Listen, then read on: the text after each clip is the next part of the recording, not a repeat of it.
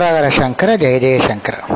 இன்னைக்கு நம்ம லலிதா சகஸ்ரநாமத்தில் அடுத்த முக்கியமான பலன்களை பார்த்துட்டுருக்கோம். அதை அப்படியே பார்க்கலாம். இதில் இன்னைக்கு சொல்லக்கூடிய பலன்கள் வந்து உஷத்தியாகவும் இருக்கும். அதே சமயத்தில் நம்ம கேள்விப்படாத விஷயங்கள் நிறையா இருக்குது. இதெல்லாம் பலஸ்ருதியில் வருது.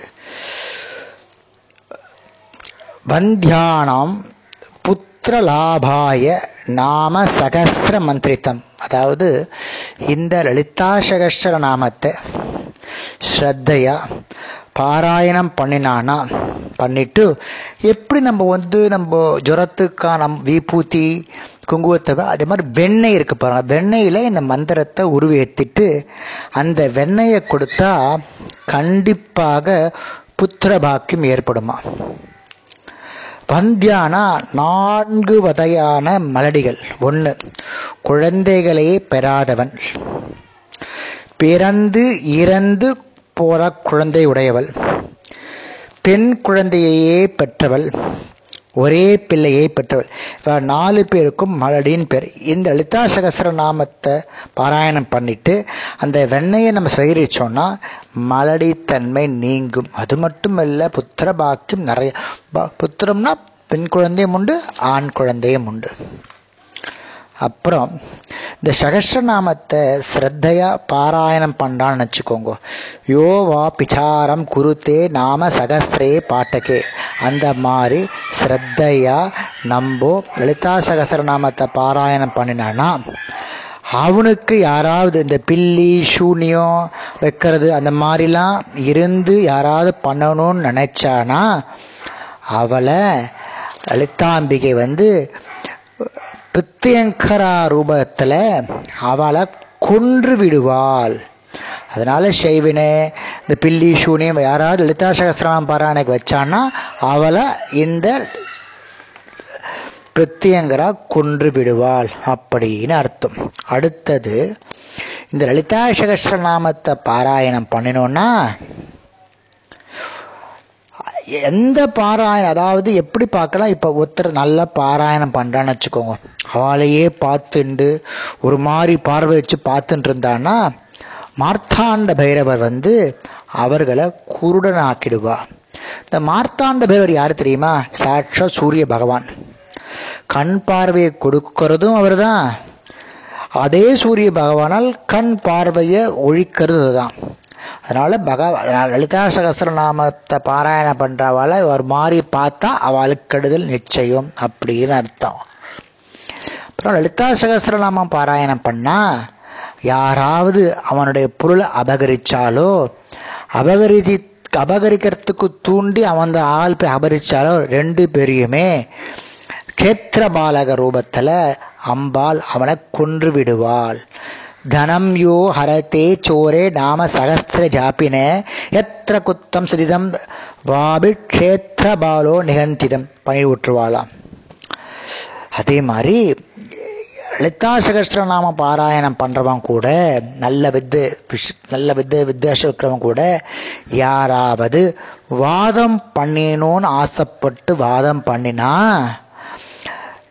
அந்த வாதம் பண்ணனுடைய வாக்கை அழிச்சிடுவா. அதாவது இவன் ஜெயிச்சிடுவான்னு அர்த்தம். அவளை அழிச்சிடுவா. அப் யாரு? நகுலேஸ்வரின்ற தேவியினுடைய மந்திரியானவள் லலிதா சகஸ்ரநாமம் யார் நல்லா பண்ணி அவன் வாக்கு அவங்க அவங்க கூட அந்த வாதம் பண்ணான்னா அவன் அழிக்கப்படுவான் அப்படின்னு அர்த்தம். அதே மாதிரி அந்த லலிதா சகஸ்ரநாமம் பாராயணம் பண்ணுறவன் கூட எவ்வளோ பெரிய அரசன் மோதினாலும் அவனுடைய ரத கஜ துரக பதாதிகள் எல்லாம் சேனைகள்லாம் தூள் தூளாக ஆயிடுமா. த யார் பண்ணுவானா, தண்டினி தேவின்னு அம்பாளுடைய சேனை தலைவி இருக்கா, அவள் வந்து தூள் தூளாக ஆக்கிடுவாள். சதுரங்க பலம் தஸ்ய தண்டினி சம்ரேத் ஸ்வயம்னு அர்த்தம்.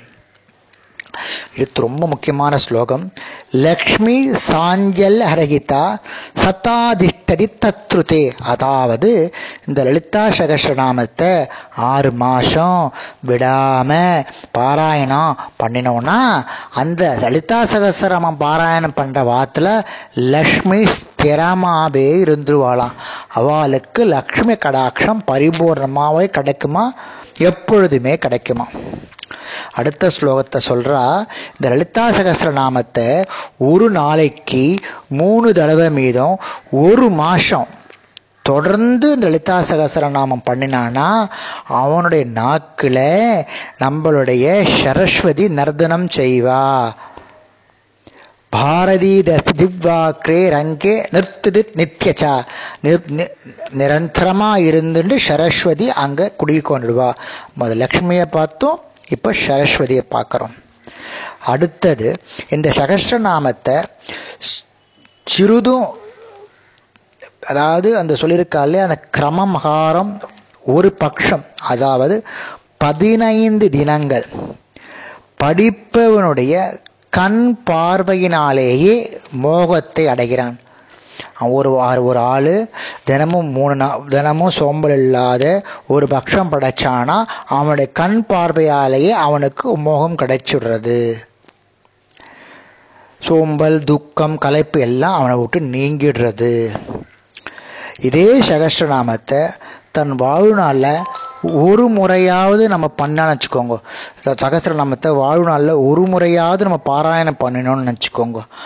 அவனுடைய கண் பார்வை வந்து மற்ற மேலே பட்டு, அவனுடைய கண் பார்வை பட்டுற அவளுக்கெல்லாம் எல்லா பாபங்களும் ஒழிஞ்சு போயிடுறதுன்னு அர்த்தம். அந்த லலிதா சகஸ்ரநாமம் பாராயணம் பண்ணுறவனை நம்ம போய் பார்த்தோம்னாலே நமக்கு வந்து எல்லா பாபங்களும் போயிடுறதுன்னு அர்த்தம். இவ்வளோ நிறைய பலன்கள் வந்து, ஏன் பலன்கள் நான் உங்களுக்கு முதல்ல சொல்லுன்னா, இந்த பலன்கள் படிக்க படிக்க நமக்கு சகஸ்ரநாமத்தை படிக்கணும்னு ஆசை வரும் இல்லையா, அதுக்காகத்தான். அப்புறம் மகா நவம்யாம் யோ பக்த, ஏற்கனவே நவம்யா நவமிலையும் அஷ்டமிலையும் படிக்கணும்னு பார்த்துருக்கேன். இப்போ அது படித்தா என்ன கிடைக்கும் அப்படின்னு பார்க்கலாம். மகா நவமிலையும் சாரதா நவராத்திரியினுடைய மகா நவமிலையும் அஷ்டமிலையும், அஷ்டமிலையும் வந்து நைட்டில், நவமியில் வந்து கார்த்தால இந்த பாராயணம் பண்ணால் அவனுடைய மோட்சம் அவன் கையிலேயே இருக்கான். எவ்வளோ அருமையாக இருக்குது, அவனுடைய மோட்சம் அவன் கையிலேயே இருக்கு அப்படின்னு சொல்கிறது. அதாவது லக்ஷ்மி லலிதா சகஸ்ர நாமத்தை ஸ்ரத்தையா சகல விதமான முறைகளோட ஸ்ரத்தையா படித்தோன்னா லலிதா மகா லலிதா மகாதேவினுடைய சாம்ராஜ்யத்தை நம்மளுக்கு அடையும். யார் அடைவா? அந்த உபாசகர். என்ன சொல்கிறான்னா, லலிதா சகஸ்ரநாமத்தை ஒத்த பாராயணம் பண்ணினா இங்கே லோகத்தில் இருக்கக்கூடிய ஆனந்தத்தை அடைஞ்சுட்டு அனுபவிச்சுட்டு அவனுக்கு மோட்ச சாம்ராஜ்யத்திலையும் ஆனந்தம் கிடைக்குமா? லலிதா சகஸ்ரநாமத்தை ஒரு தடவையாவது சொல்கிறவனுக்கு புரிஞ்சுக்கும். ஒரு தடவையாவது சொல்கிறவனுக்கு எந்த அளவு இங்கே என்னென்னலாம் ஆசைப்படும் அதெல்லாம் கிடைக்கும். ப்ளஸ் அவனுக்கு அங்கெல்லாம் என்ன வேணுமோ மோட்ச சாம்ராஜ்யம் அதுவும் கிடைக்கும். தஸ்மை பிரீணாதி லலிதா சகஸ்ராம்ஜாம் பிரயச்சதி ததஸ்ய துர்லம் வஸ்து திரிசேஷு லோகேஷு வர்தனக.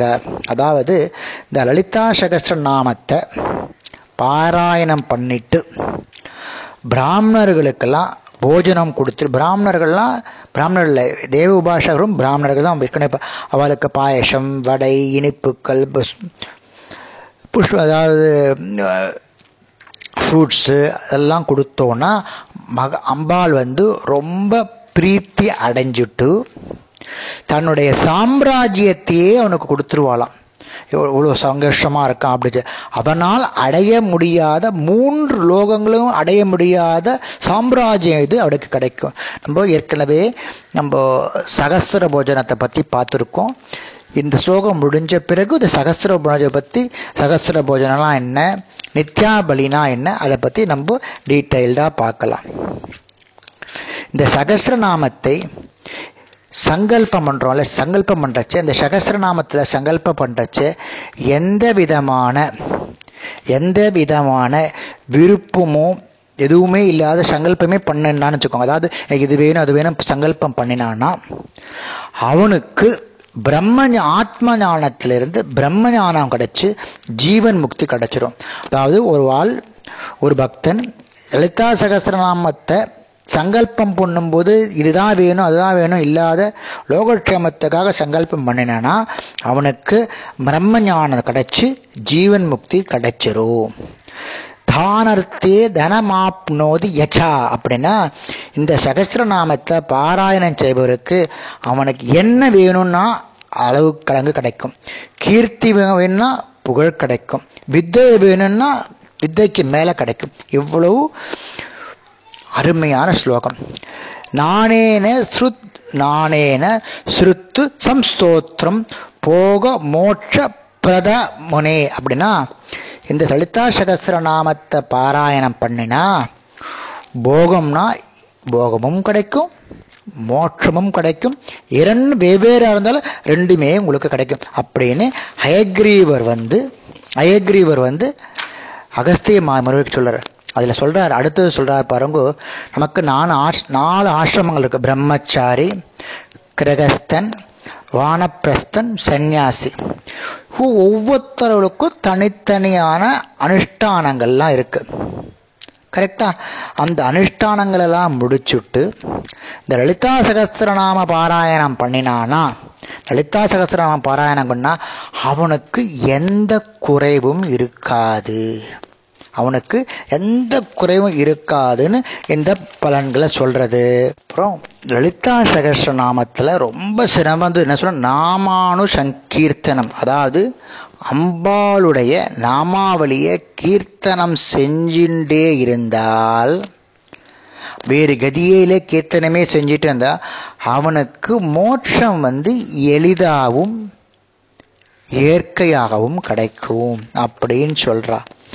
அப்புறம் இதில் ஒரு மிக் மிக்யூலர் ஒன்று பாருங்க, நாம சங்கீர்த்தனத்தை ஒருத்தர் வெட்டி பேச்சுக்களெல்லாம் தவிர்த்துட்டு விஷ்ணு சகஸ்திரநாமம் பாராயணம் பண்ணணும். லௌகிகாத் வச்சனாம் முக்கியம் விஷ்ணு நாமனு கீர்த்தனம், லௌகிகமான வார்த்தைகளெல்லாம் விட்டுட்டு விஷ்ணுவை பிரா பிரார்த்தனம் பண்ணுங்கோ அப்படின்னு ஹயக்ரீவர் சொல்றார். சொல்லிட்டு அடுத்த ஸ்லோகத்தில் சொல்றார், விஷ்ணு நாம சகசிராட்ச சிவ நாமைக்க முத்தமம், அதாவது மகேஸ்வரனுடைய உடுக்கை ஒளியிலிருந்து தோன்றியவை தான் அனைத்து தெய்வீக சக்தி. அந்த விஷ்ணு நாமக்கள் ஆயிரத்தை விட சிவம் நாமம் ஒன்று உத்தமம். முதல்ல நாம சங்கீர்த்தனம், அப்புறம் விஷ்ணு சகஸ்திரநாமம், அப்புறம் சிவநாமம். அடுத்து சொல்றவா சிவநாம சகசிராட்ச தேவ்யா நாமே கமுத்தமம், ஆயிரம் சிவநாமங்களை விட லலிதாதேவியின் ஒரு நாமம் சிறந்தது. தேவி திரு தேவின்றது திருபுரேஸ்வரியை கொடுக்கிறது. எவ்வளோ ஒரு உயர்வான ஸ்லோகத்தை, மற்றதை நான் குறை சொல்லலை, ஆனால் இதை எப்படி சொல்கிறா பாருங்க, நாம சங்கீர்த்தனம் பண்ணுங்கோ, விஷ்ணு சகஸ்திரநாமம் பாராயணம் பண்ணுங்கோ, சிவம் சிவநாமத்தை பண்ணுங்க, அதை விட மிக மிக சிறந்தது லலிதா சகஸ்திரநாமம் அப்படின்னு சொல்கிறா. இப்போது பலன்கள்லாம் பார்த்துட்டோம். இந்த லலிதா சகஸ்திரநாமத்தை சொல்ல என்னென்ன பாவங்கள்லாம் வந்து சேரும் அப்படின்னு சொல்கிறேன். அப்பட்டன் நாம சகஸ்திரம் பிணியேத்யாத் மகேஸ்வரம்னு எழுபத்தி ஒன்பதாவது ஸ்லோகத்தில் சொல்கிறது. அம் இந்த நாம சகஸ்திரநாமத்தை பாராயணம் செய்யாமல் மகேஸ்வரியான அம்பாலை பிரீத்தி செய்ய, அதாவது லலிதா சகஸ்திரநாமமே சொல்லாத அம்பாளுடைய அம்பாளுக்கு பிரீத்தி ஆகணும்னா கண்ணில்லாமல் ரூபத்தை பார்க்குற மாதிரி ஆகிடுமா. ஏதோ எனக்கு எல்லா ஸ்லோகமும் தெரியும் அம்பாள் இருக்குன்னா லலிதா சகஸ்திரநாமம் பண்ணினா தான் அம்பாள் பிரீத்தியாவோ, அம்பாள் பிரீத்தியாக தான் உங்களுக்கு கொடுப்பா. அந்த மாதிரி விஷயங்கள் இதில் இருக்குது.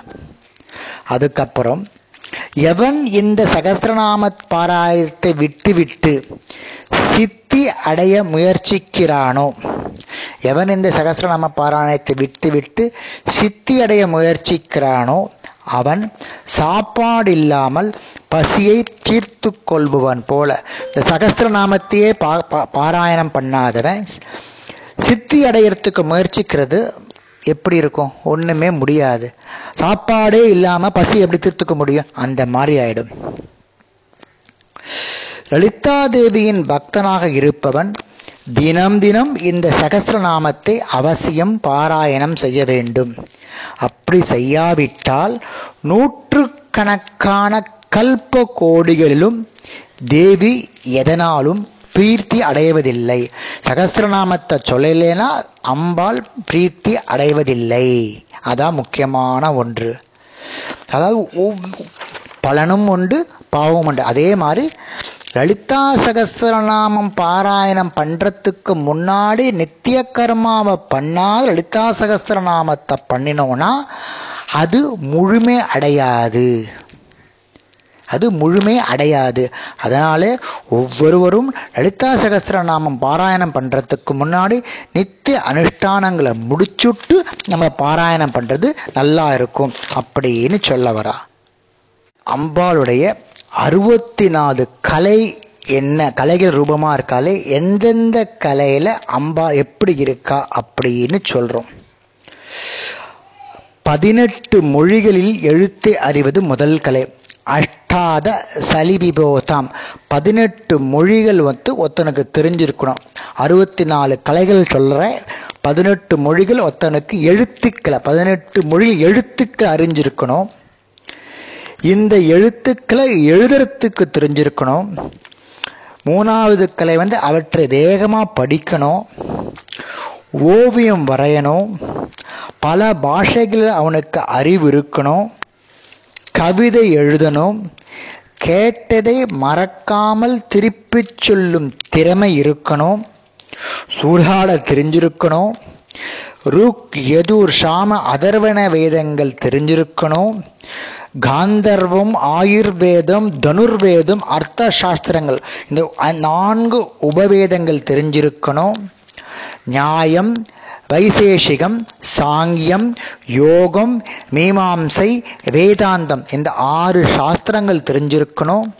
சிக்ஷா, வியாக்கரணம், சந்தசு, ருத்தம், ஜோதிஷம், கல்பம் என்று ஆறு வேதாங்கள் தெரிஞ்சிருக்கணும்.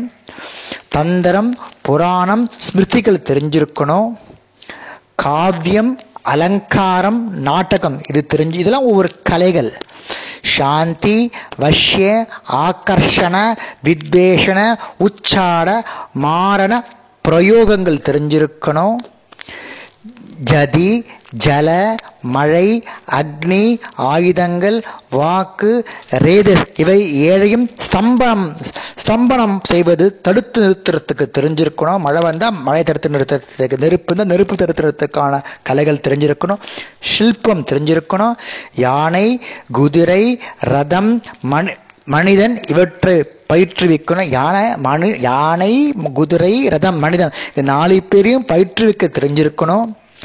சாமுத்திரிகா சாஸ்திரம் தெரிஞ்சிருக்கணும். அங்க அமைப்புகளை பற்றி மல்யுத்தம் தெரிஞ்சிருக்கணும்.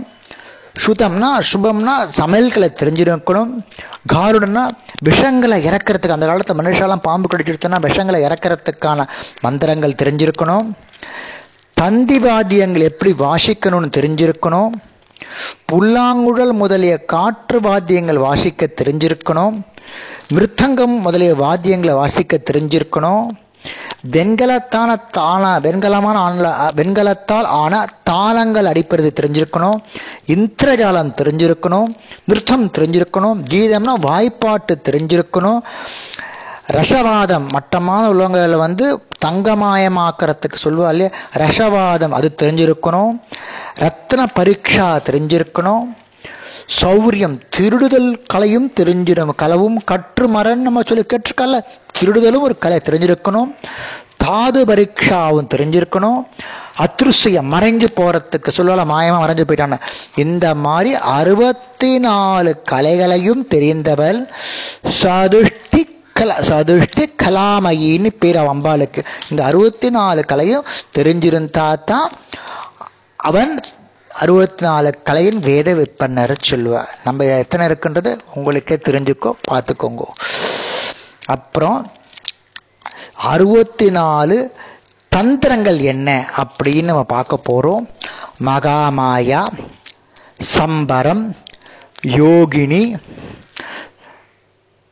ஜலா சம்பரம், தத்துவ சம்பரம், பைரவ அஷ்டகம், பிராமணி, மாகேஸ்வரி, கௌமாரி, வைஷ்ணவி, வராகி, மகோந்த்ரி, ஷாமுண்டா, சிவதூதி, பிரம்மயாமலம், விஷ்ணுயாமலம், ருத்ரயாமலம், லக்ஷ்மியாமலம், உமாயாமலம், ஸ்கந்தயாமலம், கணேஷயாமலம், ஜயத்ரயாமலம், சத்ரஞானம், வாசுகி, மகாசம்ஹோகனம், மகாசுஷ்யம், வாதூலம், வாதுலோத்திரம், ஹிருதபேதம், தந்திரபேதம், குக்யதந்தரம், காமிகம், கலாபாதம், கலாசாரம், குஞ்சிகாமதம், தந்திரோத்திரம், வீணோதந்திரம், த்ருதோ